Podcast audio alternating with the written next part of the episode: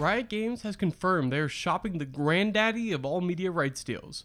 I'm Mitch Reames, and this is the Esports Minute from Esports Network. The Esports Minute is presented by Technology Game Changers. Check them out at tgcplay.com, linked below.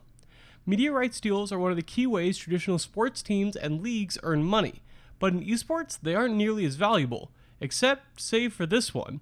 Riot Games is reportedly shopping the English media rights deal for League of Legends esports.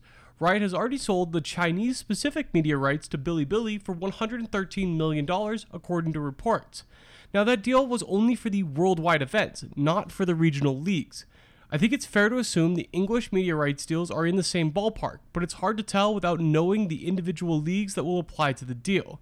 If Riot is selling the rights to broadcast the LCS, the LEC, and international events in English, it will undoubtedly be the biggest media rights deal in esports history. The two key players vying for the rights will be YouTube and Twitch.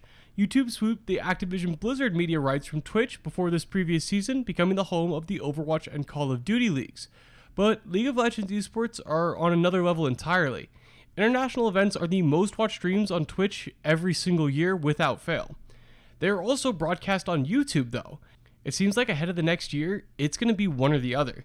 This was first reported by Travis Gafford, but confirmed by the Sports Business Journal a few days ago. Now, how Riot chooses to divvy up these rights will shape the esports landscape for years to come, and whoever brings the most cash to the table will set themselves up with the biggest esports product in the world, bar none. That's all for this episode of the Esports Minute. As always, I'll be back tomorrow with the top esports story of the day in just a few minutes.